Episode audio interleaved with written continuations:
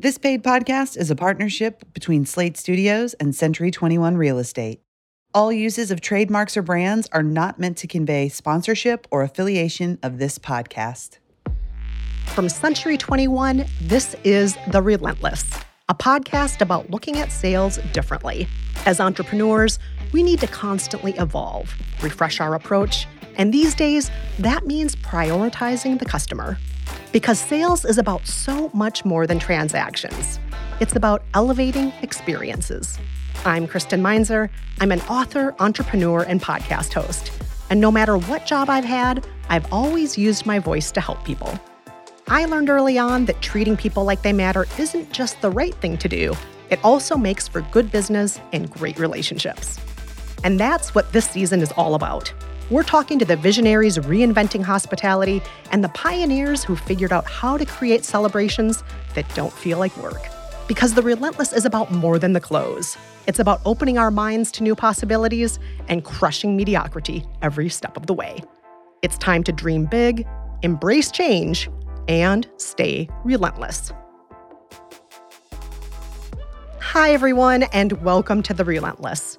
It's season two, and like all entrepreneurs, we've been making some changes around here. Just like in season one, we are continuing to look at sales differently. But this round, we're focusing in on something very near and dear to me elevating the customer experience. And a lot of that comes from the strong women who raised me a mom who worked retail for 40 years, and a grandma who was a hairdresser. They taught me so much about interacting with customers and valuing them. And that brings me to the question we're asking today what if we applied more imagination to the way we did business? What if we could actually surprise and delight the customers we serve? A little later on the show, we'll meet someone on the ground in real estate who's doing just that. But first, like you just have to go the extra step from a like a sales perspective can can you point back to say like this made us more sales no but does it delight customers yes and, and i feel like the delight and the joy will make just the customers more loyal to you. That is Tina Roth Eisenberg. Tina has so many entrepreneurial instincts. From a co working space she started called Friends to Tattly, a temporary tattoo company. She also created a to do list app called TeuxDeux, and she founded Creative Mornings, an extraordinary lecture series in community which is now a global phenomenon. And all these businesses grew organically out of her original career as a graphic designer. Tina Roth Eisenberg, thank you so much for joining us today. I'm so happy to be here. Thank you so much for having me. So, the whole conversation today is about going above and beyond the essential and the expected for customers and creating unique experiences and communities. That's why we have you here today. Over your career, you founded this collection of really different businesses that are the epitome of that. I can't help but wonder with all of these great businesses, is it possible to pick just one as a favorite? Oh, oh my God, this is like asking you if you have a favorite child. this is horrible. this is horrible. Um, why maybe I can I can define the favorite as in what I think has the most impact on people's lives, and and I would definitely say that that is uh, creative mornings and what creative mornings stands for in the world and who is touched by it. So i would say if i look back one day at the end of my life i will probably say creative mornings is is probably my legacy. And i mean it is an outstanding great legacy to have but for those of us who aren't familiar with creative mornings can can you walk us through that? Yeah, would love to. So, Creative Mornings, I moved to New York after graduating as a graphic designer for what was supposed to be a three month internship uh, from the Swiss Alps to New York. And I, I've, i found an internship, it turned into a full time job, and I ended up staying. But uh, what I was always missing was like w- this community that I could tap into. I always thought, were my people generous, creative, kind, big hearted humans? And uh, so basically, Creative Mornings is the community I wish existed when I moved to New York City. In 2008, I started the very first creative co working space in New York City not realizing what that that would actually change my life and this is long before co-working spaces were prevalent as they are right now but what i realized is that um, as we were all in a space together uh, basically i just said if you're in a creative space you can be part of this co-working space uh, if you're part of a creative community i mean or business. And so we had writers illustrators photographers developers and there's absolute magic that unfolded when i was surrounded by equally entrepreneurial driven and creative humans. And that was sort of the the starting point for me to say wow i have this community every day but there's there's like 8 million more out there. And that's when i started opening the door. And you know it's the beauty of being a designer and having a prototyping mind mindset. I just said i'm going to open the door one friday morning a month. I'm going to just have some breakfast and one person who gives a talk and let's see what happens. And that's that's really the beginning of creative mornings community is something that I think a lot of us, especially during the pandemic, but just in general, I think a lot of us feel that there is a lack of community in our various fields of work. Why do you think that is? I'm a big believer that it's up to all of us to be active participants in the world. And when I hear people say there's a lack of community, then I always say, like, well, what community do you want to be part of? And just just kickstarted. I mean, just to give you an example, I moved to a new neighborhood where I didn't know anyone uh, five and a half years ago, and after a big life change, and it was just a big bit of a new beginning, and and I was just like, I came into this beautiful brownstone street in Fort Greene determined to create my neighborhood community. I call it the stoop community where we hang on stoops, but I was very intentional about that. Like I set myself to it to be that neighbor that gathers humans because it doesn't take much. And I just feel like a lot of us are craving community, but we don't realize that we can actually be the spark that starts it. That is so wise. I, I do think that's absolutely true that we often look around in the world and think, why isn't there this? Why isn't there this? But we can do it ourselves. Mm-hmm. Now, one thing I like in all of your endeavors that you've already mentioned is joy. And how have your businesses been actually shaped by that idea of the importance of joy? To me, I'm I'm a I'm an extreme. I will call it a feeler. I I I sort of navigate the world with how things feel.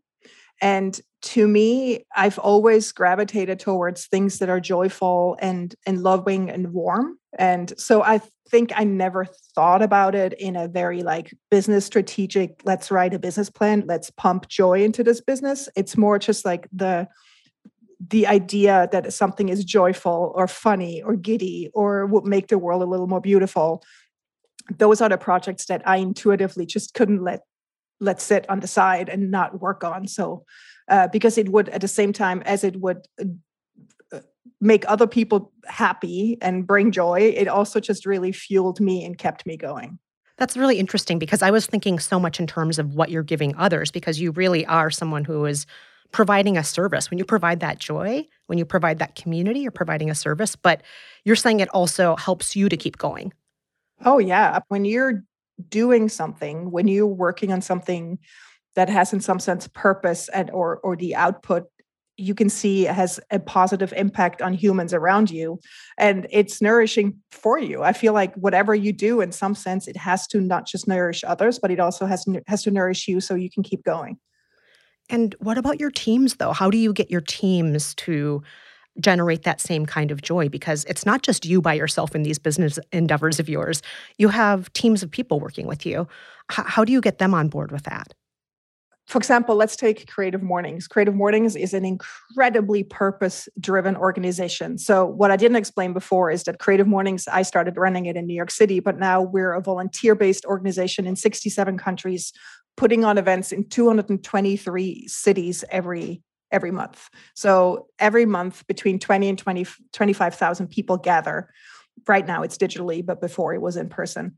So when you tap into this energy at our events eh, and, and you kind of feel filled up by it, it, a lot of people just want to participate in it. So to to any business owners, I feel like it's really important that you're able to sort of um, uh, define the values and what your business stands for. Like, for example, we wrote a manifesto that was a game changer uh, in how we are perceived as an organization. Like, it starts out with everyone is creative and it's it ends with everyone is welcome and writing that manifesto was one of the hardest things i have ever done like putting into words uh, that feeling of what you want your company to be seen as, uh, what it should feel like, what it stands for. But uh, once you can once you can do that, you will then also attract the people that resonate with that. What about, for example, when the customers actually are paying? Because there's a different thing going on there. Uh, you know, the generosity that you're sharing is free at Creative Mornings, but you know, like with Tattly, people are paying and so on.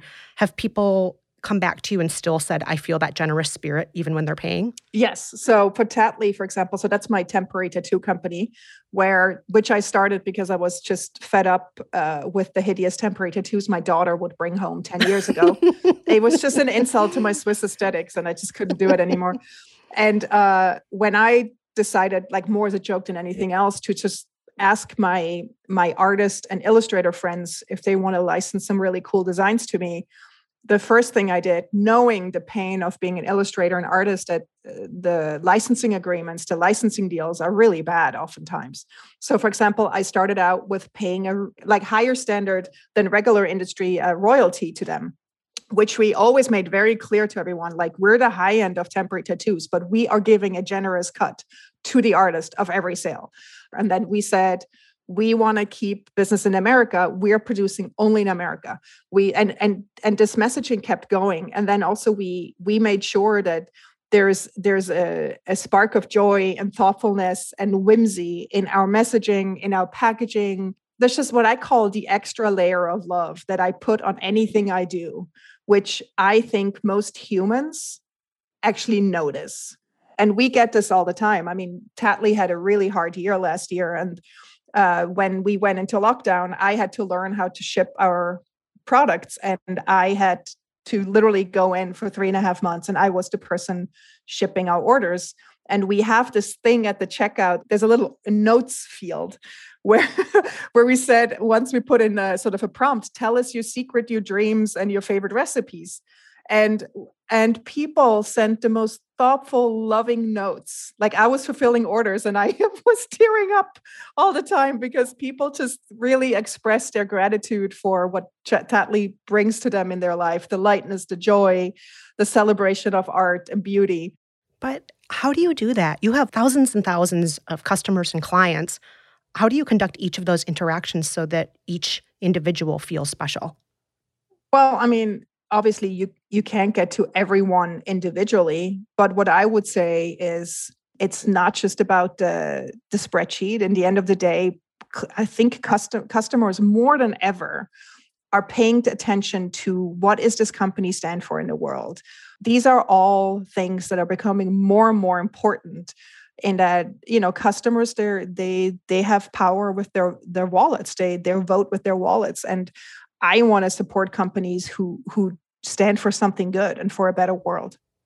Has the pandemic made it harder to do that?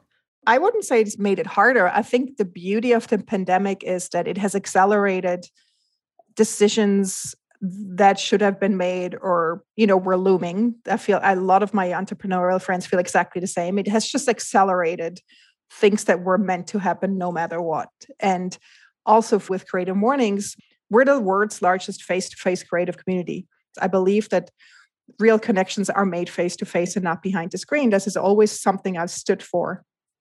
But then here's a global pandemic that prevents you from meeting up.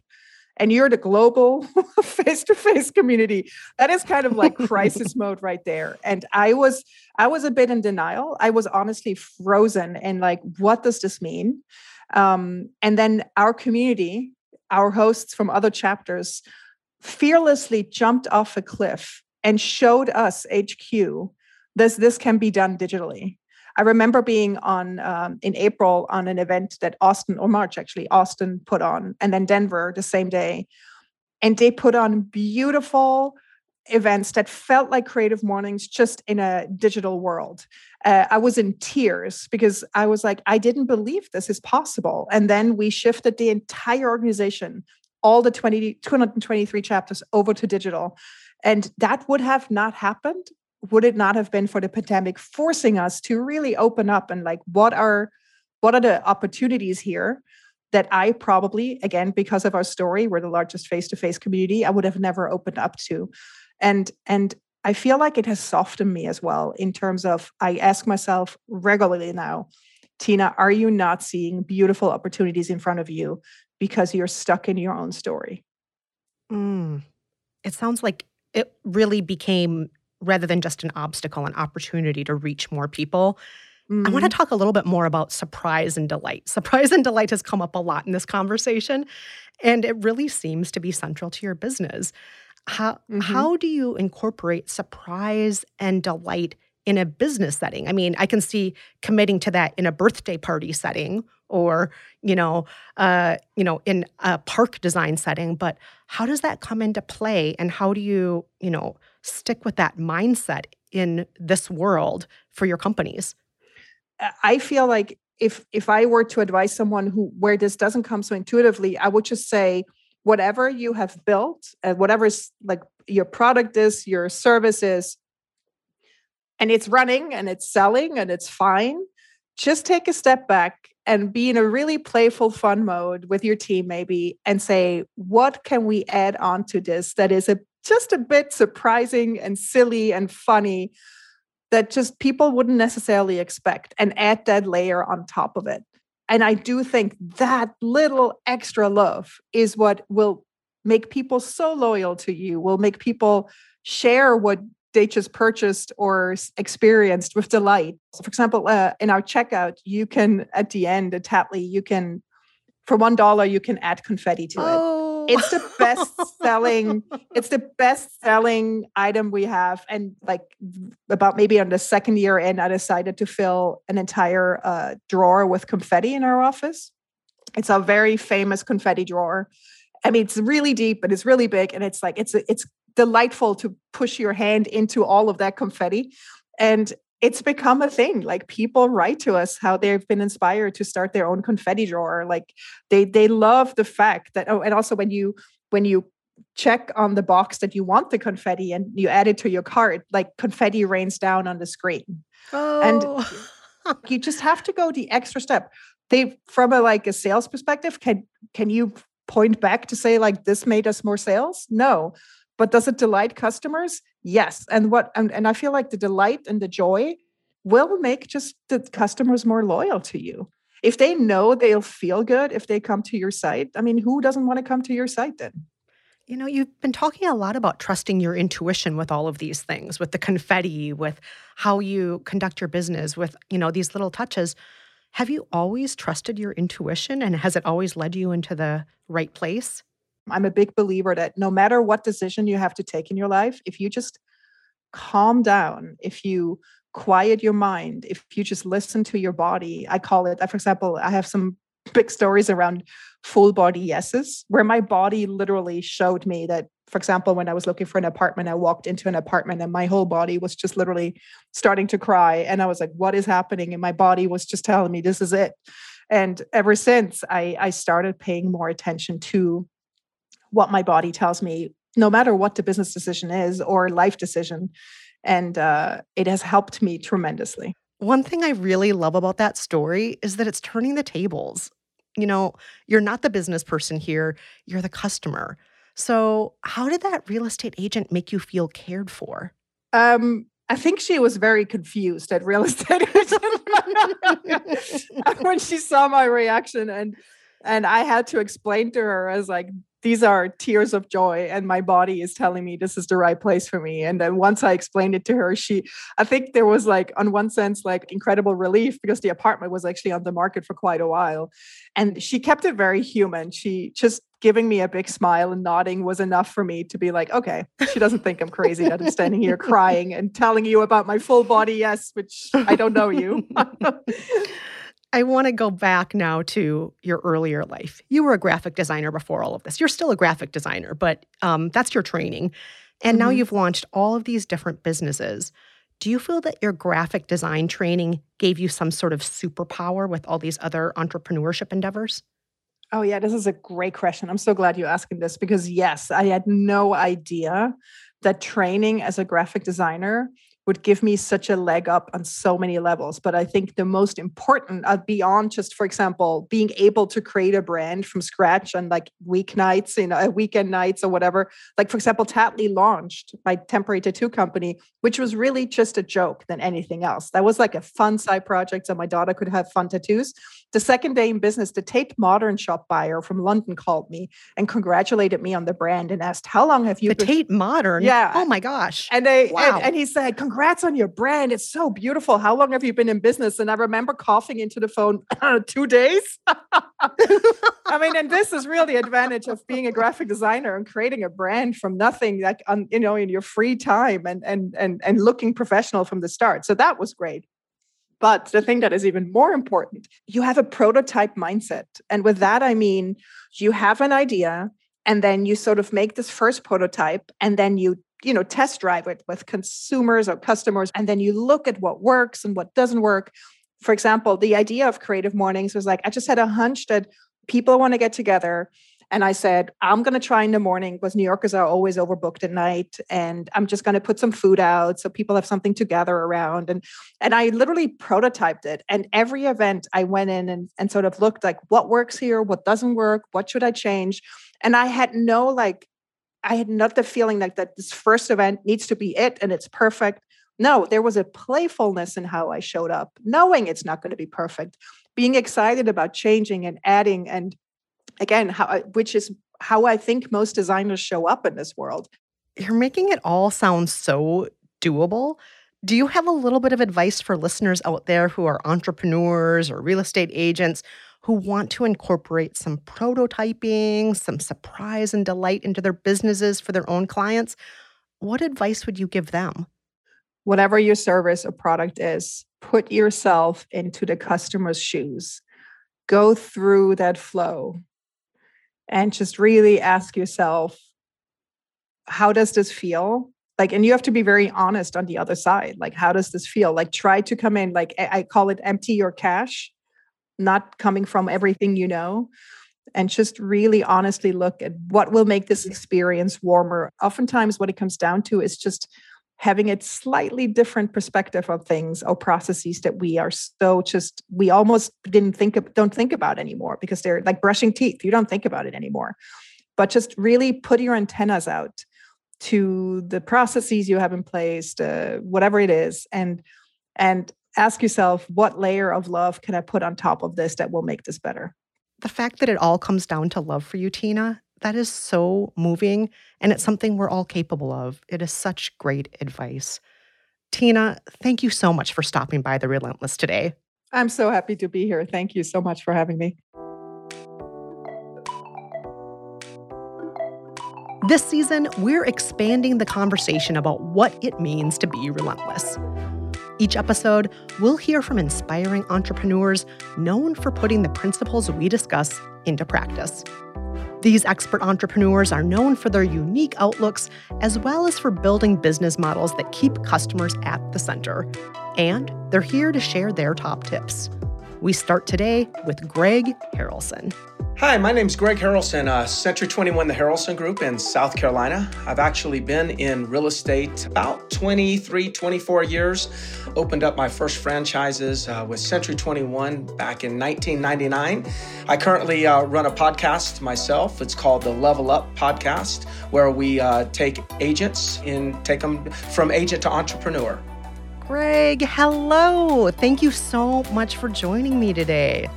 Well, thank you, Kristen. I'm really excited about this conversation. You've been in real estate for a long time, over two decades, and you started out very briefly working with your father, but you learned pretty early on you wanted your own business. I'm curious, what kept pushing you? What is behind that drive? When I got into real estate, I was really, besides working for my dad, after about a year, I started, you know, working for myself and him and I, you know, started forming a team and, and then we opened up a brokerage. During those times, I felt like I was building something for myself. And if I succeeded, I succeeded for myself. If I failed, I failed, you know, myself. And, and for some reason, I started liking that. But, but it transitioned over the years as I started building a team. I, I started kind of reflecting on my years of being part of a team in sports where um, there was a coach and there was a player and the player was responsible to you know be the best player they could and to follow the instructions of the coach well when i started a team in real estate i was the coach and I was really fulfilled in the area of seeing the other agents that I was mentoring or coaching, seeing them grow. That became my passion. When people ask me, Greg, well, what do you do? What, like, if you could sum it up, what do you do these days? I said, my business is developing talent. The subject of the conversations is real estate, but my real job is to develop talent. And that's what keeps me motivated. And you know what's really interesting about how you are creating that kind of service is you're doing it in ways that a lot of people may not even think as a real estate agent's job. Uh, let's talk, for example, about your podcast. You're creating an experience for your agents and for your customers more broadly. What made you decide to do that? The early part of my career, I said, you know what? I, I told one of my coaches, I said, you know, I want to change the industry in some sort of way. But I just want to, at the end of this, I want to feel like, you know, I've had an impact on the industry. And I said, what I'm going to have to do though is instead of tackling it from the industry backwards, I said, I'm going to tackle it from my company outward. So if I actually focus on really developing talent within my operations, my real estate agents, then what's going to happen in the industry, at least in the local market, is other agents that have to compete against my agents are going to have to really step it up because my agents are equipped. They have additional education and, and practice that the normal agent doesn't have. And I, I told my coach, I said, look, I want to put my competition in a in a situation where they're going to have to choose.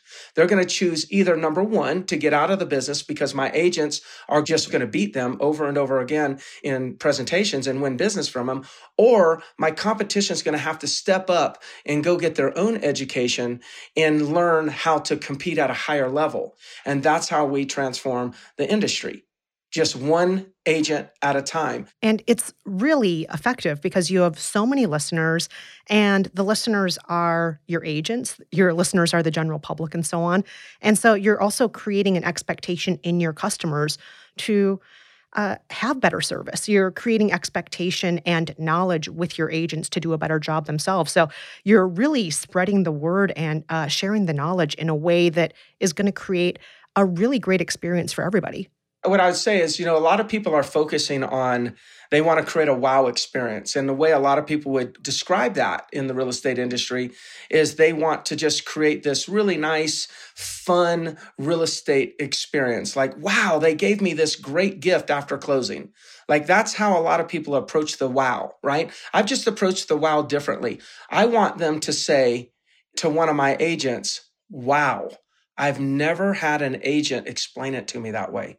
So I'm wanting to wow them through the empowerment of information. I want to empower the consumer with information that helps them make fantastic financial decisions around their real estate holdings. I admire those that are even trying to create wow in any format that fits their personality. It's just the wow that I'm trying to create is empowerment of information. Greg, one last question. We ask this of all of our guests. Could you define for us what relentless means to you.